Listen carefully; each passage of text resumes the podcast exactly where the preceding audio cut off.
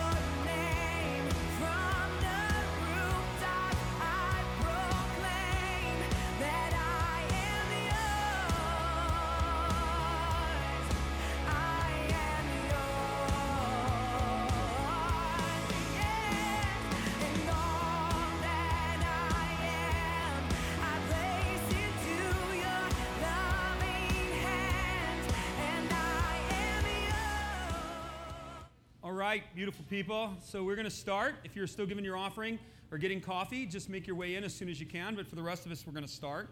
And so, hey, it's the first of the year. And uh, one of the things that we were going to talk about, and we started talking about it last week, and kind of the direction that we want to go in is um, I'm going to teach you on fasting. Thank you so much. And the point of fasting is, is that we want to go into a corporate fast together as a church. And so we're going to talk about that and what that looks like and kind of how you can interact with that. Uh, but the point of fasting is its power through sacrifice. And what it basically is, is the refraining of food for spiritual purposes. And the thing that's amazing to me, and even as I've had to discover all of these things fresh and new, uh, and I fasted many times in my life, uh, but I feel like God is kind of calling us into this for specific reasons. And so I'm studying it out and looking at these passages, and I'm looking at them in a deeper way. And, and I actually had to go to the Lord and had to repent because uh, repent simply means return. And so I had to return to the Lord and tell him, listen, I'm sorry for being so ignorant on this. And you know, sometimes you think you know something and you realize you really don't know anything at all.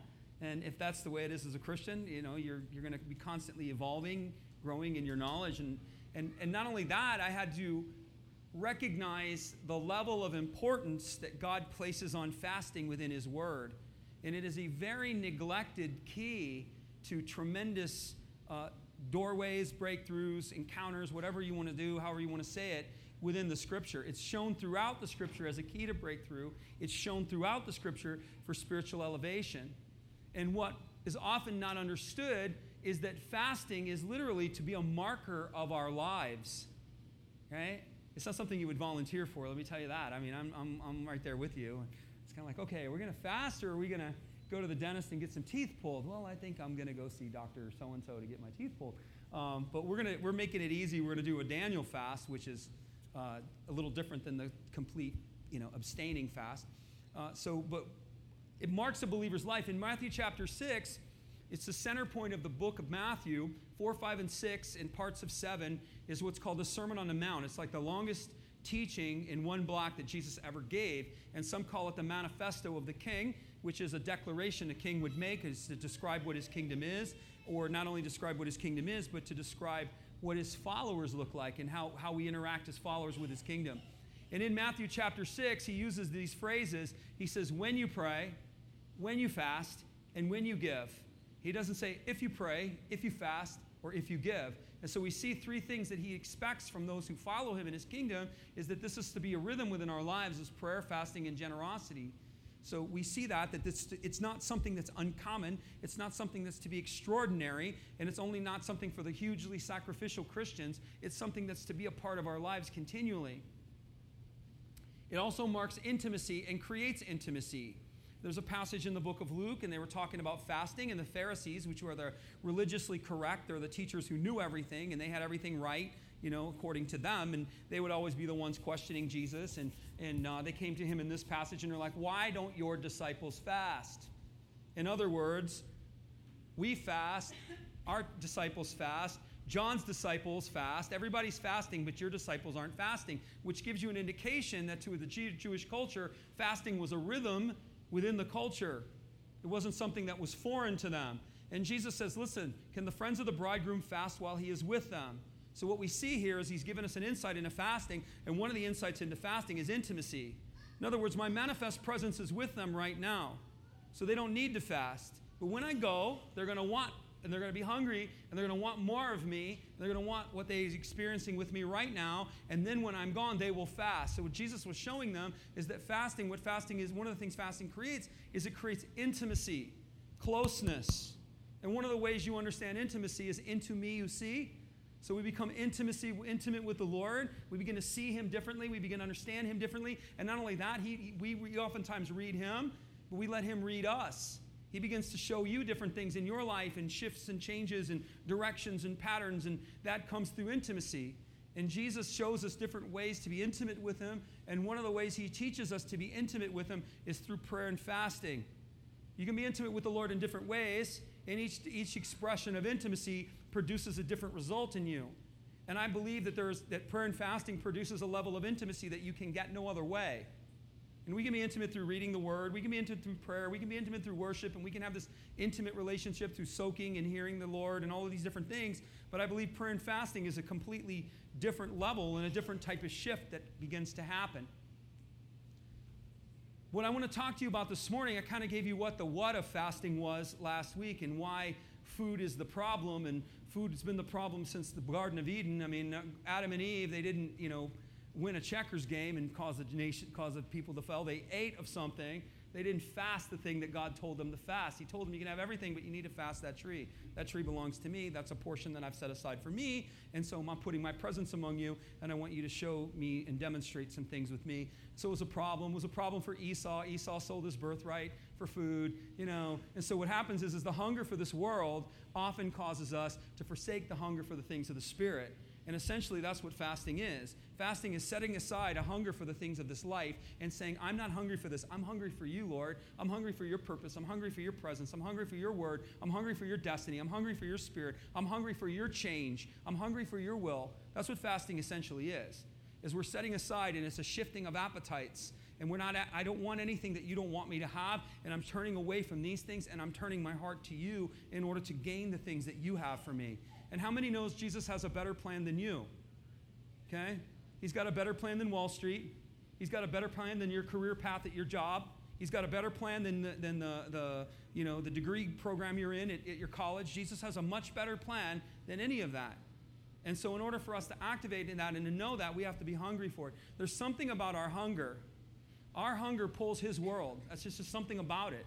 It's not really understood, but the things that we're hungry for is what we attract and what you're hungry for. And Jesus said, if you hunger and thirst for what is right, righteousness, what is right to God, you'll be filled. So we, we see all of these understandings and all these, these different indications within the Bible that tells us that appetite matters. And what we want and what we're hungry for matters. And so the whole idea of seeking first the kingdom of God and what is right to Him, He said, and, and everything will come your way if you'll be hungry for the things of heaven. Fasting is something very significant. Fasting is something the Father wants which is really important. Uh, Justin and I were talking in the back here. I'm on a little bit of cold medicine, so my mouth's getting a little dry here. You pray for me. and so, uh, what happens in the, we are talking in the back, oftentimes when we teach fasting, we're teaching it from the perspective of ourselves, which is fine, uh, you know, because we are to fast to gain things that we don't know.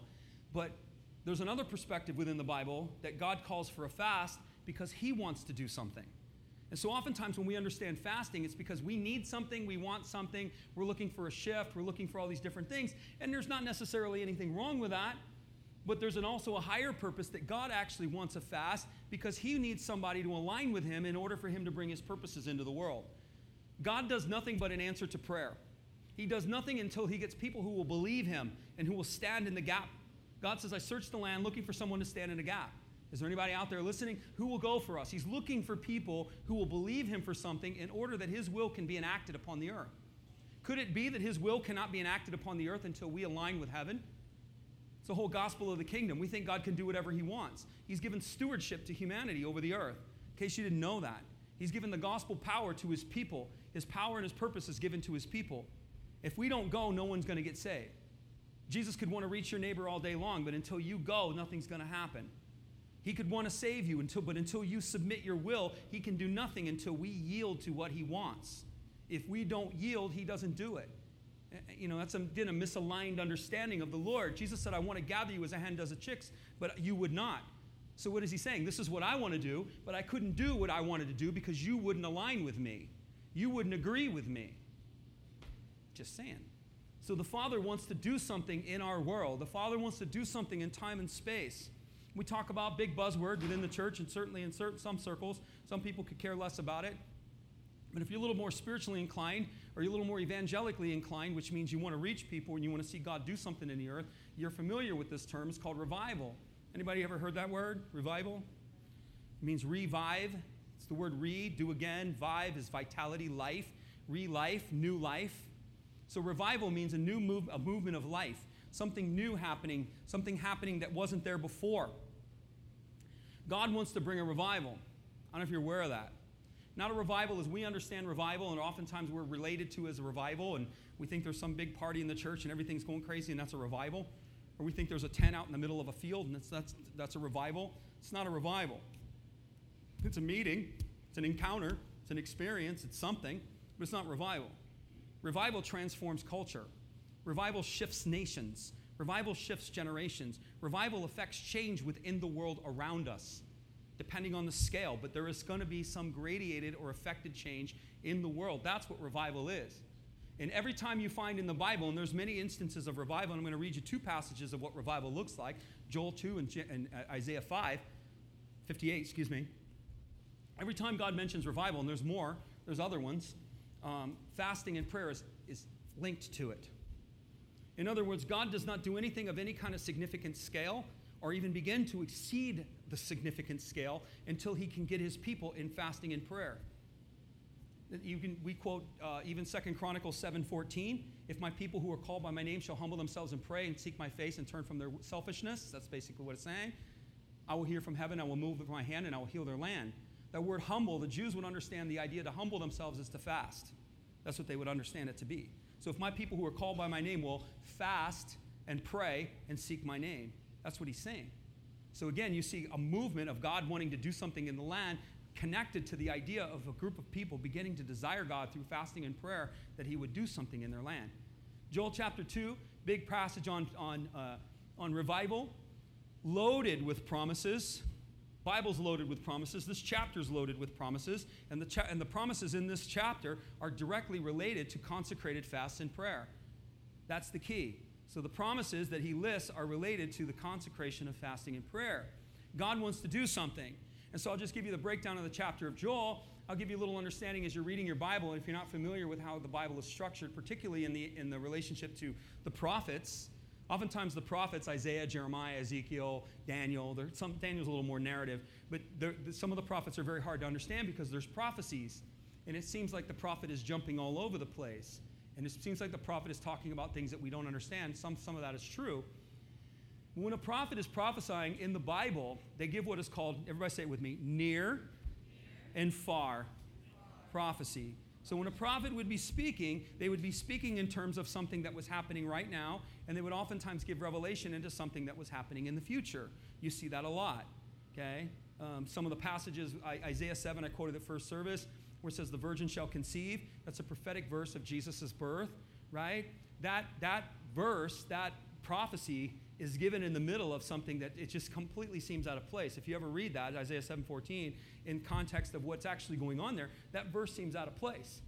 And so what's happening is the prophet is having a conversation with the king. The king's wanting a prophecy, he's wanting a word, the prophet's interacting with him and telling him all this stuff about what's going on, and then all of a sudden, out of the blue, and he goes, "Oh yeah, and the virgin will conceive and bear a son, and you shall call his name Emmanuel." You know, just like out of the blue, he says that. Well, why would he say that? Because the prophet is prophesying and the Lord is revealing things, and it's kind of like squirrel, you know, kind of like something like that's going on. And, and so in Joel chapter 2, the first part of Joel chapter 2 is dealing specifically, and even parts of this following part, is dealing with specifically with the return of the Lord. Jesus' return, the day of the Lord, it would be known as. But the people weren't asking about the day of the Lord. They were asking the prophet, Where is God? Is God going to do anything in our land? Where is He? Where is He? And so the Lord begins to answer the people through his prophet and saying, You want to know where I am? I'm going to tell you. You want me to do something? I'm going to give you a prescription. This is how I operate, this is how I work. And he tells them in Joel chapter 2, verse 15, he says, Blow the trumpet in Zion. In other words, gather the people, bring them all together, run them all together, run them right around here. Consecrate a fast. Consecrate means with sacredness. So bring something together that is sacred. A fast is sacred. He's telling them, set aside a portion, set aside a portion of your life and call it sacred to me. Set aside something that is that, that means something and fast before me. Call a sacred assemble. Gather the people together, sanctify the congregation. That's everybody. So he's saying, bring everybody together and say this because they were asking God to do something great in their land, and God wanted unity. Assemble the elders, gather the children and the nursing babes. See, she's part of it too, right there. Let the bridegroom go out from his chamber and the bride come out of his dressing room. So they were asking God to do something important, and he said, I'm going to do something important when everything for you, when this becomes the most important thing to you. When this matters to you, it's going to matter to me. It matters to me, but I'm looking for some people that it matters to. So set your wedding aside and fast. That's what he's saying. That's literally what he's saying. Let the bridegroom, let the bridegroom come out of his chamber. In other words, you know, where you want to believe me, don't be saying it's levels of priority. This has to be at the absolute top of your priority list if you want me to do what I say I'm going to do. This has to matter to you. Let the priests who minister before the Lord weep between the porch and the altar. Let them say, Spare your people. You're all priests, so you don't know. That just isn't in the pastor. We're a kingdom of priests, according to Peter, right? We're priests unto our God. We're a royal priesthood, right? That's who we are.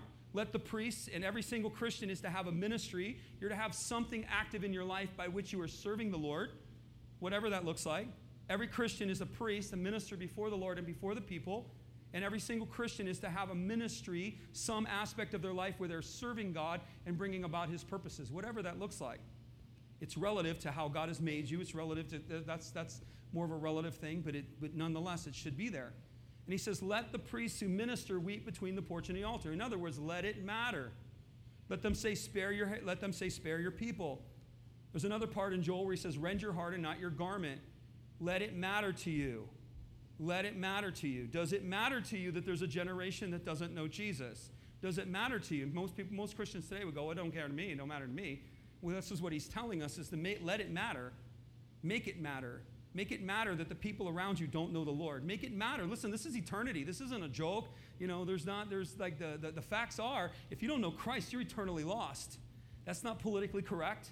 That's not even doctrinally, a lot of churches wouldn't even say that anymore, but that's biblically correct. That's what the Bible says. You know, we're lost in our sin and eternally damned without a Savior, period. That's an inconvenient truth, right? Al Gore likes to talk about inconvenient truths. Well, I got a more inconvenient truth than Al Gore, and it's this one. It's an inconvenient truth. There's not many ways to God, there's one. It's not Jesus, the only, Jesus one among many, it's Jesus the one and only. One rock star, and his name's Jesus. All, all, every knee will bow and every tongue will confess that Jesus Christ is Lord to the glory of God the Father in this life or in the one to come. One way or another, even on your way to eternal hell, they're going to acknowledge, yep, you're Lord, Psh, gone.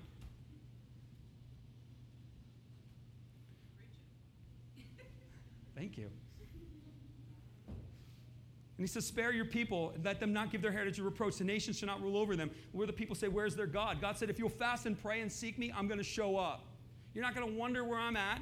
You're not going to be confused where I'm at. Justin was just telling me he was on a, we were talking back there about fasting. He was telling me he's on a 21 day fast, and he just saw all God do all of these crazy things. And he said he was doing so many things, he said, I had to start writing them down.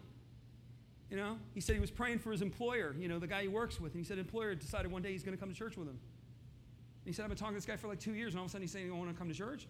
You know, and he said, when God was showing him, it was in the middle of the fast that these things were happening. And he said, all these different things that were happening, and the Lord was showing up, and just, you know, all this stuff was going on. They won't know. You know, anybody wonder where God is? I don't know if you know this, but unbelievers go, Where's your God? Where's your God? Okay, you guys got an insurance policy. You know, you're saved and going to heaven. That's basically what the church celebrates. Woo, we're going to heaven, we're going to heaven. Well, thank God for heaven. But what about the rotten here and now? Is he not just the Lord of heaven, or is he the God of the rotten here and now? Does God want to only rule heaven, or does he want to come and do something great upon the earth? I believe he wants to do something great upon the earth. I believe he wants to do something in a generation. I believe he wants to do something now. That's what I believe. And he wants to do something in your life. He wants to manifest glory and manifest presence in your life where no one knows that, wow, that person's got favor on them. They don't have to wonder where God is. They have a difficulty and something happens, and oh, you're just lucky. No, it's not luck, it's favor. And there's nothing fair about favor. You shouldn't have to wonder where your God is. He's among us. He said, If you'll fast and pray, I'm going to do this. And he said, I will be zealous for my land. Does anybody think our, na- our land needs Jesus?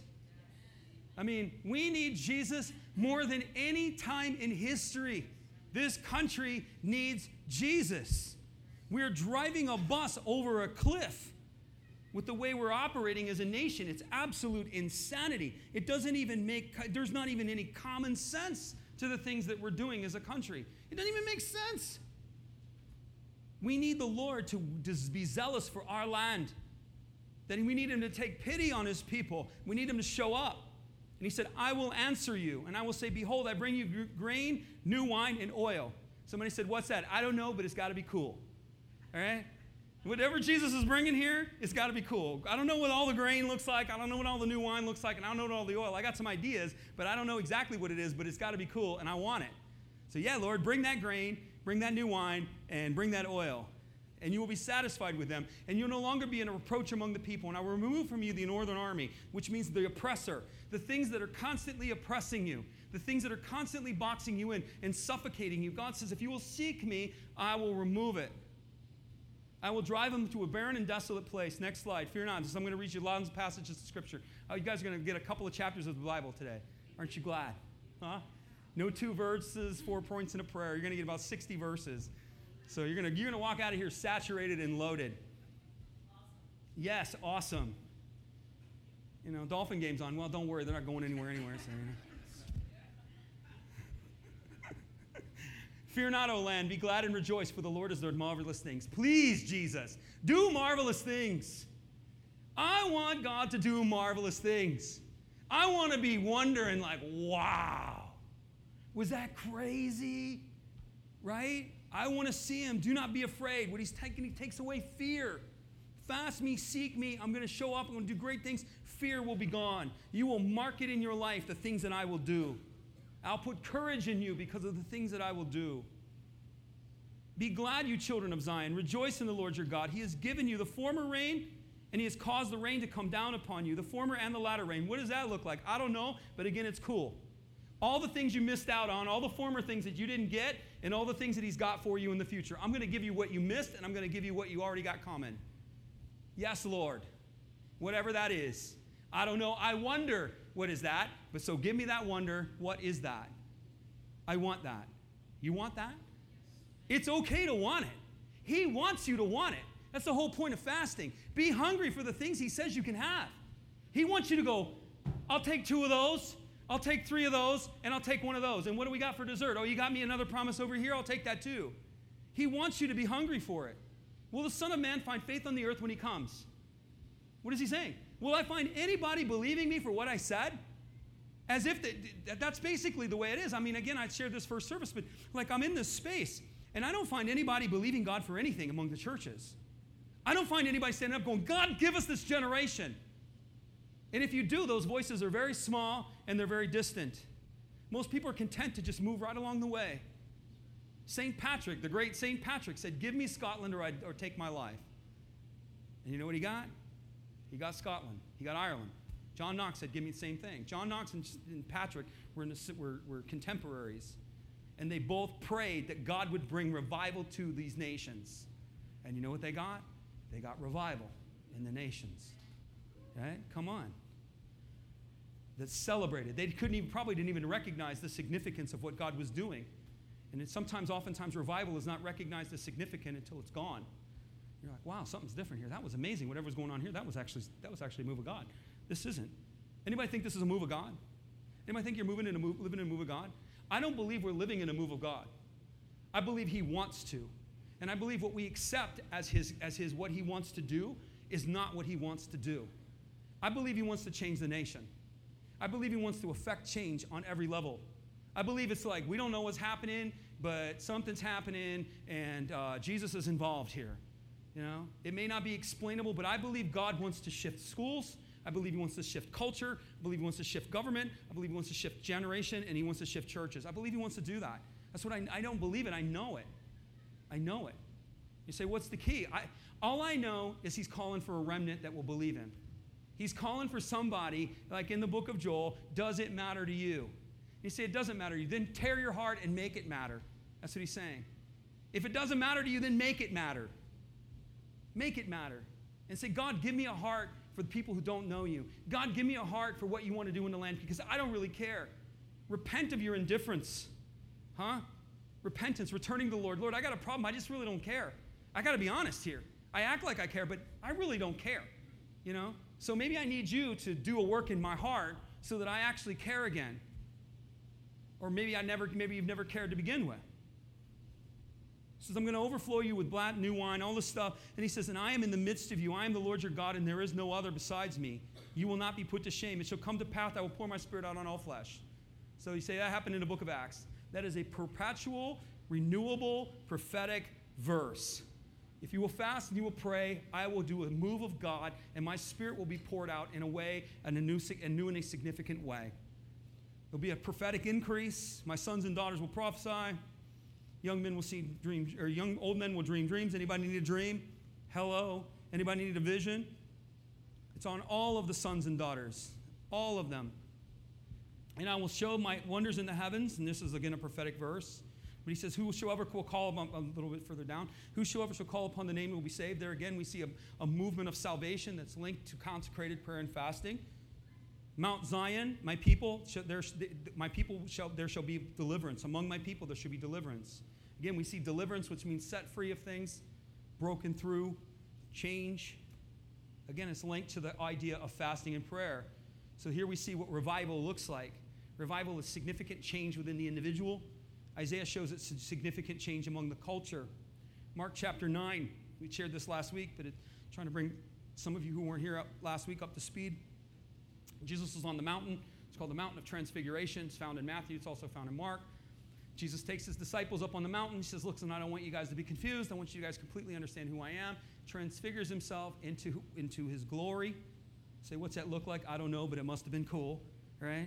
It was so cool that Peter didn't want to leave. He's like, Man, which, dude, I got nothing to do for like the next 50 years. Let's just stay here and just check out your glory, man. This is like, this is just like hypnotic and the presence, and I don't want anything. I feel completely fine. That's why Moses was on the mountain for 40 days. He didn't want to come down. God probably had to kick him off the mountain because he was in the glory of God, the manifest presence of God. Jesus comes down, takes him back down into the mountain, finds a boy. Boy's having seizures, boy's having a problem. Goes to the father. What's the problem? He says, This is an issue with my son. Your disciples can't cast the spirit out. The Pharisees are arguing whether it's even possible. So we have a religious culture saying there are no miracles. We have a religious culture saying that we can't take out demons. What do you think you're trying to cast out demons? And then we got the disciples going, no, we can do it. We've seen it done. God's power is with us. We've seen more miracles than this. And so they're having this little theological debate, but no one's having any effect. No one's actually doing anything, or no one's actually affecting the change. And Jesus says, bring him to me. They bring him to Jesus, and immediately when the boy came to Jesus, he convulsed and fell down. And Jesus says, faithless generation faithless and perverse generation, how long will I bear with you? And he asked the father, How long has this happened to him? And he said, From childhood.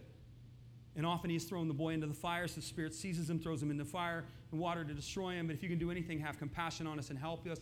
And Jesus said, If you can believe, all things are possible to him who believes. Again, if you have faith in what I have promised and you trust in what I was promised, immediately the father of the child cried out and with tears and said, Lord, I believe, help my unbelief. And when Jesus saw the people coming together, he rebuked the, un, the unclean spirit and said, Deaf and dumb spirit, I command you to come out of him and enter him no more. Spirit cried out, convulsed, and came out of him. And he was as one dead. And many said, The boy's dead. Jesus killed him. but Jesus took him by the hand and lifted him up, and he arose. And when he had come into the house, his disciples asked him privately, Why could we not cast the spirit out? the indication here is these, these spirit, these disciples were operating in kingdom power. And so they're encountering something that they couldn't have, they didn't have authority over. And like, why didn't we have authority? We've had authority in these instances before. We've seen these things happening before. You sent us out. We've seen healing. We've seen miracles. We've seen demons. We've seen the whole thing go down. What's the problem here? And Jesus said, This kind comes out not by, by prayer and fasting. What kind? What kind? What kind comes out but by prayer and fasting? Someone, someone said deaf and dumb. Yeah, obviously. Go a little deeper. Spirit's generational, okay? Jesus indicted the generation. He didn't indict the Pharisees. He didn't indict the Father. He didn't indict the disciples. He didn't, he didn't call anybody out. He called the whole generation out. And he said, The problem here is this is a generational issue. This is something that has been built upon by faithless generations prior, and now you have inherited a deaf and dumb spirit. And this boy, who has had it since childhood, there again, generational, is nothing more than a product of a, of a, of a generational issue. You want to change a generation, is what Jesus is saying. It does not happen but by prayer and fasting. You want to shift a generation, it does not happen but by prayer and fasting. Deaf and dumb. I, have read this many times. There is no indication in this verse, in this passage, that would tell you that that spirit is a deaf and dumb spirit. We would look at him, and the boy would fall down and convulse and foam at the mouth, and we'd say, okay, epileptic, spirit of infirmity. You know, we'd be kind of going down that lane. Somebody get me a doctor. That's kind of like what we would do. What indicates to Jesus that it's a deaf and dumb spirit? Well, that manifestation wasn't what Jesus was dealing with. Jesus was dealing with the deaf and dumb spirit of the generation that was producing this a convulsed, paralyzed, powerless people bound by a generational spirit that produces a deafness to the things of God, a dumbness to the principles of God, and a complete, absolute apathy. And God said, that, again, layers out if there's a deaf and dumb spirit in our generation, which clearly there is, then that wouldn't be, there's an application. What does it look, what does that deaf and dumb spirit look like within the church? What does that deaf and dumb spirit look like within our culture? What does that deaf and dumb spirit look like globally? Because if it's a generational thing, it's going to span all of those, all of those layers. We have a deaf and dumb generation. We have, a bun- we have a Christians, and there are Christians that are indifferent to the things of God, not hungry for the things of God, not wanting the things of God. They don't care. Or better yet, we're dumb. This is more where we're at. I think we're more on the dumb side. I always say Christian dumb. We don't understand who Jesus actually is. And anytime he, Jesus uses the word perverse, it's the word twisted. And oftentimes, when he's using the word twisted and perverse, he's using it in relationship to himself. He's saying, You're twisted in your understanding of who I am. Wicked and perverse generation, wicked and twisted generation wants me to do a sign. You know, here he's saying, faithless and perverse generation a, a generation that doesn't understand the promises, and a generation that's twisted in their understanding of who I am. If anything, we're, we're dumb and we're twisted in the way that we understand Jesus. We don't understand kingdom. We don't understand power. We don't understand purpose. And we're so dumb that we actually reject it. We push it away. Jesus said if you want to remove a deaf and dumb spirit from a generation, it requires somebody to fast and pray. And I believe that Jesus wants to shift the generation. I believe that. I truly believe that he's looking for somebody that will actually care. Does anybody care? Does anybody want to see a shift in our generation? It's like, Lord, I do. Well, like, what, what, what do you got? Will you pastor a church? Okay, I have some influence. So we have a congregation of believers here, which is awesome. So we can unify and we can believe and we can put corporate power on this thing and we can begin to fast and pray that God would change our generation. That God would be, that we would begin to see uh, fundamental changes. That would be amazing. And that's what we want to do. Jesus wants to change a generation. This is kind of what inspired this whole prayer and fast. I kept reading Mark 9. Every time I opened my Bible, I was on Mark 9. And I didn't even have a marker in there, you know, or a little page thread thing, whatever that thing is. The, you know, you guys know what I'm talking about. And I kept opening up to Mark 9, and I kept reading Mark 9. And I'm like, why am I reading this story? And I kept feeling the Lord pointing out to me this kind, this kind, this kind. And so I was kind of breaking down the verse and trying to say, okay, what kind of spirit is this? Oh, deaf and dumb, duh. And I'm like, well, why is it deaf and dumb? And then I just it just led me to generational. And it's like when Jesus gives you a word and he passes by, he's very subtle. He's very subtle. When the Lord wants to speak to you per- personally, he's very subtle. And what he wants, he does is he just passes you by. And he wants to know, did you notice me? He'll say something to you in passing, or he'll walk by and you'll notice the aroma, and you'll go, wow, that's Jesus. And then you kind of follow him and investigate what it is that he's pulling you towards. And then he opens it up and say, How do you know that, Kevin? Because I've not listened to the still small voice enough to where I've known I've, that oh wow that was the Lord. I completely blew that, you know. And so I've learned that when I sense these little things going by me or moving me, I follow them. And so I started to follow this whole thread as to what God was saying. And I felt like He kept saying to me, Do you think I want to change a generation? That's what I kept hearing. I hear it even now in my heart. Do you think I want to hear a change of generation? And like I look like Ezekiel, I don't know, do you? You know, do these bones live? Ezekiel goes, I got no clue. You do. Can they live? I don't know. He's like, Do you think I want to do something in a generation? And I'm like, I don't know. Do you? Do you? And of course, he does. He totally does. He's like, I want some people to fast and pray and begin to believe me. So we want to fast and pray. We're going to fast and pray for a lot of things, but I think the target, and I don't even know how to zero the target, but I know the target is a generational shift. And I believe God will show us more in prayer and fast in the prayer direction kind of as we move into it. Isaiah 58. You guys got anywhere to go? No? I was a little overzealous on verses this morning, so I have long passages of Bible. You want me to do it? All right, I'll do it. All right, all right. I'm going to give you some stuff I didn't give for Isaiah 58. Here again, the people are crying out. And this is what stands out to me is that not only in Joel 2 and Isaiah 58, they cared. The people actually cared that God was not moving among them. You can condemn the Jews for all of their false practices and all this other stuff, but they actually cried out when they noticed that the Lord wasn't moving among them. They, they noticed, wait a second, we don't have prophetic word, we don't have the Spirit's not moving, what's the problem? And they began to cry out. Again, I'm in spaces where I don't see, I don't see, there's not really a heart cry for a generation. And these people are crying out and they're saying, Have you seen our affliction? Have you noticed this, Lord? We're asking you, where are you? How come you're fasting and you don't see? And Jesus begins, the Bible begins to explain to them that you're fasting and the fasting is good, and I see that, but your attitude in the fast is wrong. He's saying you're arguing, you're taking advantage of your people, you're paying slave laborers, you're ripping people off, you're not paying them what you owe them. You're arguing with everyone, you're walking in unforgiveness, you're being wicked to everyone around you, and you think that just because you're, you're, uh, you're holy or you're fasting, that I don't notice that. He says, I notice the fast, but get the attitude correct. Then he says, Do you think this is the day to bow yourself down? It's like, I didn't call you because what they would do is they would fast and they would, you know, put on their worst clothes and, you know, you know, just walk around really haggard. Oh, I'm fasting so that everybody would notice that they were fasting.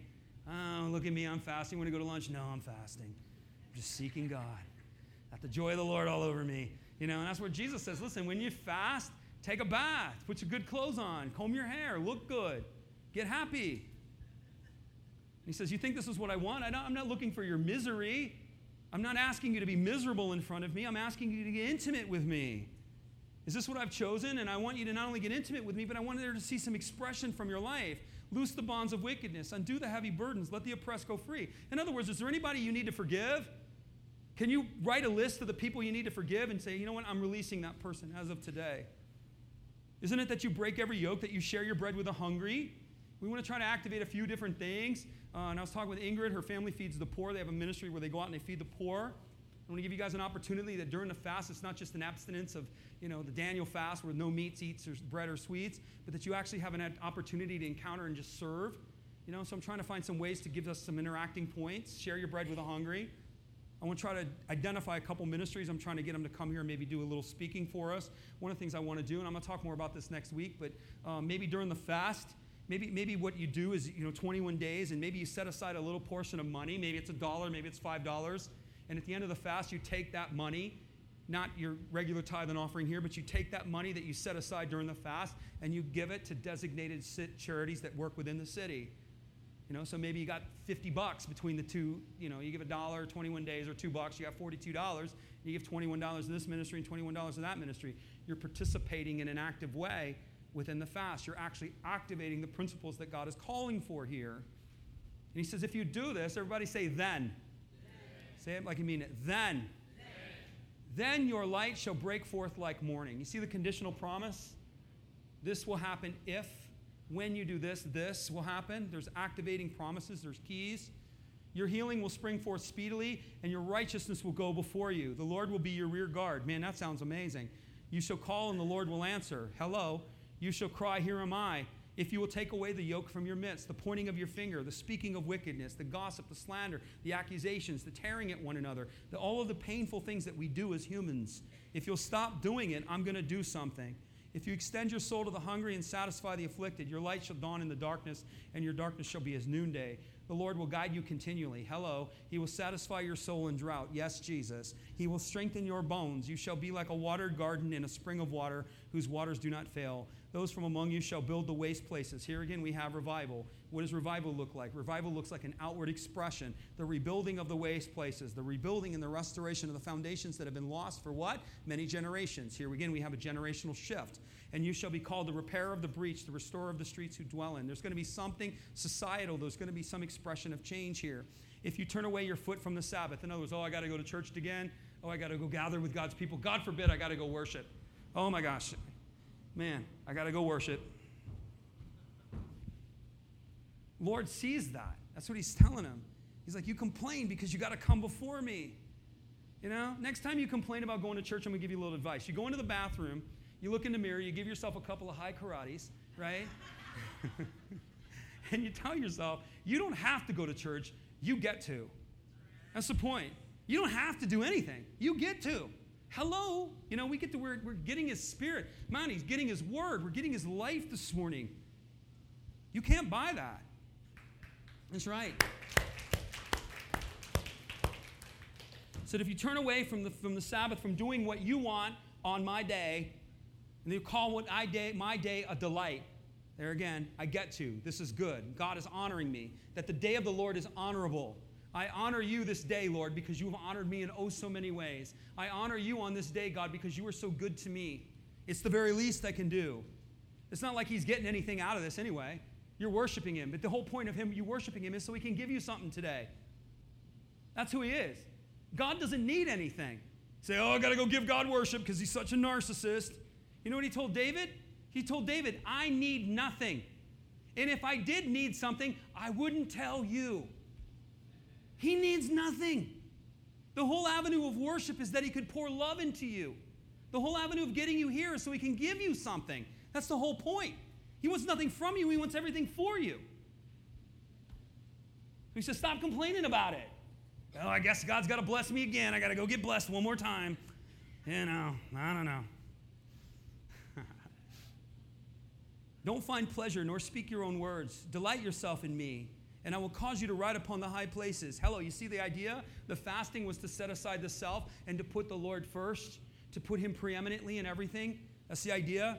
And if you'll do that, I'm going to put you on a high place and I'm going to feed you. Here it is. This is amazing verse. I will feed you with the heritage of your birthright. Are you serious?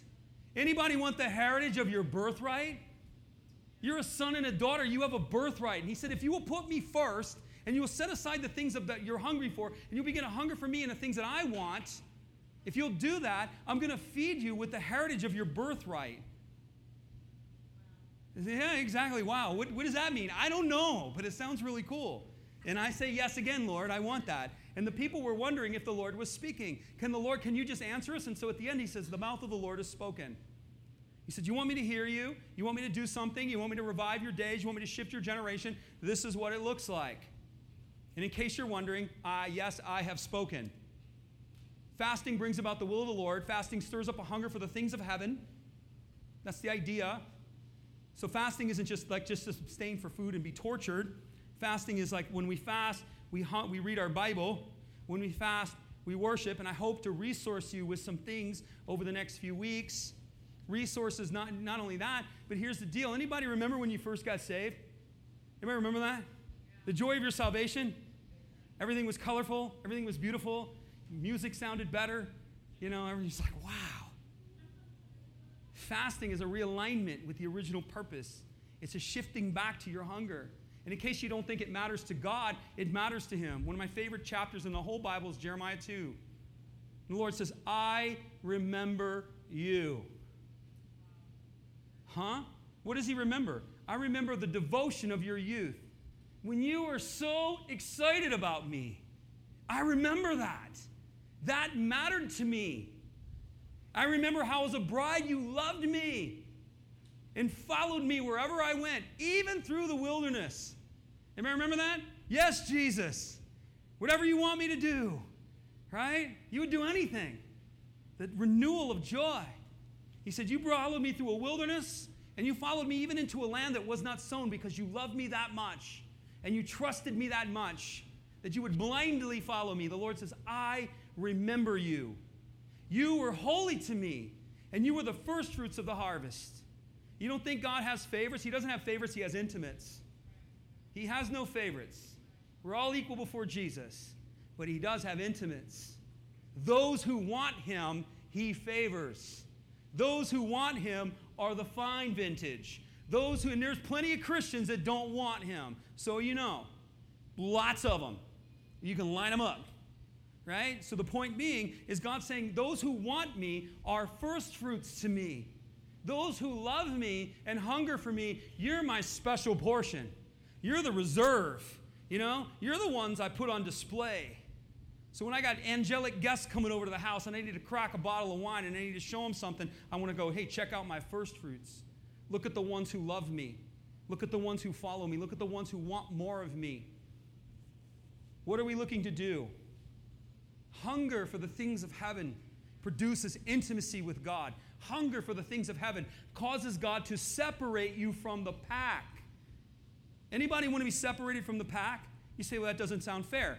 Everybody say it with me. There's nothing fair about favor. Nothing fair about it. You're all loved. You say, well, I want favor. Well, then get intimate. I want favor. Well, then get hungry. I don't know how to do that. We'll start with that. Lord, I want to get intimate, but I don't know what to do. Can you start there? That's a great place to start. I don't know what I'm doing. Hey, join the party. He loves that. He's not into the person that knows everything that they're doing.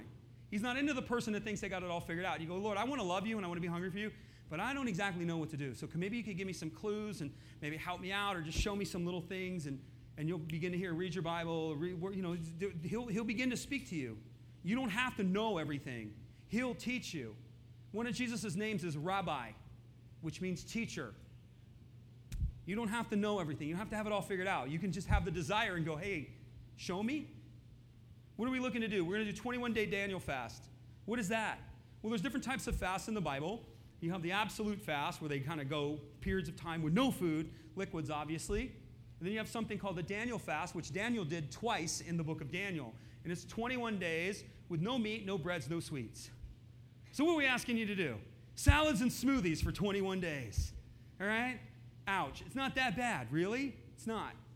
And so, what can you do? You can go hardcore and you can go all 21 days. Me, I'm going hardcore. You know? Sherry's like, You're going 21 days? I'm like, Yeah, I'm going 21 days. I'm going to ask the church to do a 21 day fast, and I'm not going to do it. Justin's going to be my surrogate. Oh, you fasting, Pastor? No, Justin's fasting on my behalf. He's my.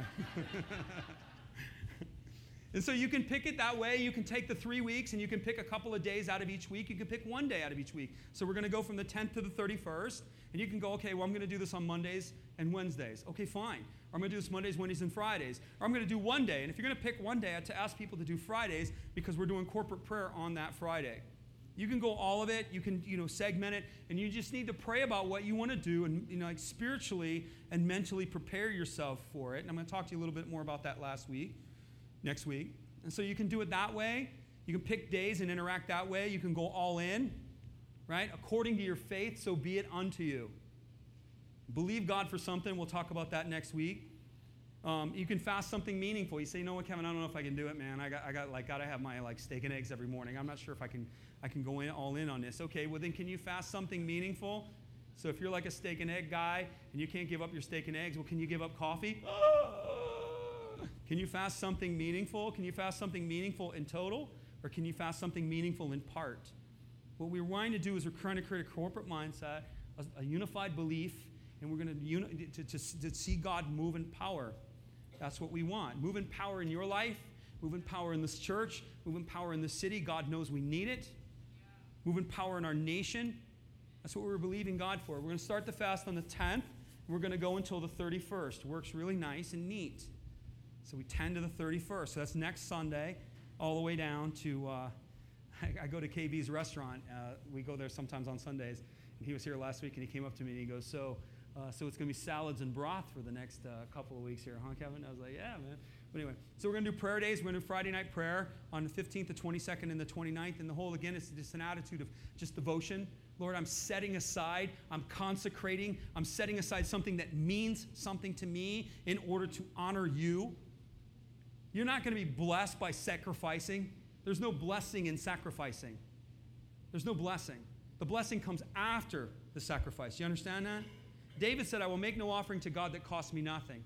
The Bible actually tells that there is to be pain in the offering. If there's no pain in the offering, then it really isn't an offering. Jesus said the same thing when everybody was giving their tithes and offerings. Everybody dumps the coin in, and the disciples were like, Holy cow. You know, everybody, whoosh, they would dump the money in the chamber, and disciples would be doing the wave. Wow, Lord, did you see that offering? Wow. And the little widow woman comes in and she just goes, tink, tink. Jesus says she gave more than all of them. She gave more than all of them. Why? Because her offering hurt. Her offering, I felt the pain of her offering. They gave, and it was like lunch money, you know? Yeah, but they gave 10 grand. Again, they gave, it was lunch money. She gave, and it hurt. She gave more than all of them. There's got to be pain in the offering. So when you know when you're sitting, when you're fasting, it's not like you're going to be like, "Woo, man, yeah." You're not. So there's going to be something that happens within it. When you're setting aside time and you're going to go, "I'm going to give up my Friday night to come to prayer, man." I don't know about that. It's called consecrate, set it aside, make it matter. And you go, yeah, but we just kind of sit here and listen to music, and a couple people get up on a microphone and say a few things, and then we just, it's so boring, man. Not to the Lord, it's not boring. You know, it's boring to you, but it's not boring to Him. Okay? The things that we think is boring are not boring to Him. It matters to Him because it's not about you. We minister unto the Lord. That's one of the avenues that a priest has. We minister not only unto the other, but we minister unto the Lord. And oftentimes we think it's only the Lord's ministry to us. You're completely missing it. We have a ministry unto the Lord. Fasting is a ministry unto the Lord. Worship is a ministry unto the Lord. Prayer is a ministry unto the Lord. That's what it is. And we're to minister unto Him. Huh, what an honor. The creator of the universe gives you an opportunity to burn incense in front of him. And you just stand there with a bowl of incense. That's what it looked like. You ever seen a minister incense? This is what it looks like. They put the king and whatever, and they bring the incense in. The guy just stands there with a bowl of incense, holding the bowl of incense. You know? The guy with the bowl of incense is probably going, Man, I got other things to do. You know, this is crazy. And the king's just like, Yeah, this is awesome. Yeah. Because it's ministering unto him. It's not a ministry to us, it's a ministry unto him. What would happen if we began to take that as a perspective and began to live our lives ministering, not just receiving ministry from Him, but saying, Lord, let me minister back to you. Let me give you back. Huh? Oof. Alabaster box, can we talk? What was that? A ministry unto the Lord. She broke the alabaster box, and Judas, the secular, selfish one, said, You're wasting it. That's an absolute waste. You got better things to do with your Friday night. You got better things to do with your time than fast and pray? You're wasting it. What a waste of time. What a joke. Mary broke the box over him. It was worth a lot of money, it was very priceless. And Jesus said, She has done me a service. This means nothing to you. This probably means nothing to her except the pain that she feels of something that her family has had for generations. It's the whole story behind the alabaster box. They, they, the scholars believe it was something that was carried generationally out of Egypt because it was made of a specific type of alabaster. And that alabaster was quarried in Egypt. They could only get that alabaster in Egypt. And so they believe it was something generational because of its value and worth that her family had carried with her, probably going back generations. She took something that was priceless. She felt the pain of the offering and put it on him. She probably felt nothing but pain and sacrifice. She probably felt nothing but inconvenience. This is so inconvenient for me to do. This is something I don't really want to do, but it's something I feel like I need to do. And she broke it over him. The disciples weren't impressed either. They're like, how boring. How boring. Oh gosh, she's putting a bunch of oil on Jesus' head. What a joke. What a waste. And Jesus said, She ministers to me. Huh? She ministers to me. And wherever this gospel is preached, this story will be told as a memorial. We're in 2016, and I'm telling you the story as a memorial. She ministers to me. Means nothing to you, means probably nothing but pain to her, but it matters to me. And she will not be forgotten. She will not be forgotten in her generation. She will not be forgotten in all of the preceding generations, and she will not be forgotten in the kingdom. Think ministry to the Lord doesn't matter? So we're believing God for a revelation into the next season. We're believing God for a next level increase. Next level increase in faith, next level increase in whatever area of your life you're seeking, next level increase. New season, understanding what the season is. Elijah fasted for 40 days and God showed him the future. Daniel was fasting for 21 days and Jesus showed him the future. We want revelation into the next gener- into the new season. We want next level increase. We want a generational shift in our land. These are the targets. You know, begin to stir your hunger. Begin to ask God what it is that you're hungry for. Begin to ask God to show you your heart. Begin to ask Him how you should align yourself within this fast. And He may just tell you, listen, don't ask me for anything, just align with me. Don't ask me for anything, just do this for me and minister to me, and I'll minister back to you. I have a lot of times where I tell the Lord, I don't even know what to ask you for, but I just ask you for whatever you want to give me. You know, because what He wants to give me is far and away greater than what anything I'm asking for. So just begin to stir your heart in that way and agree. We're believers. This stuff is true or it is not. And the only way we understand it is true is if we apply it. And if it's not true, we should all go fishing. We should, seriously, we should all find something else to do. But if it's true, we should be applying it. We should be intentionally and actively applying it, intentionally pressing in because he said it. He said it. And as he's told me, have I, did I stutter when I said that, Kevin? Do you read me stuttering? Are you reading this on this conviction I've had? I'm going to close right here. Lord showing me things.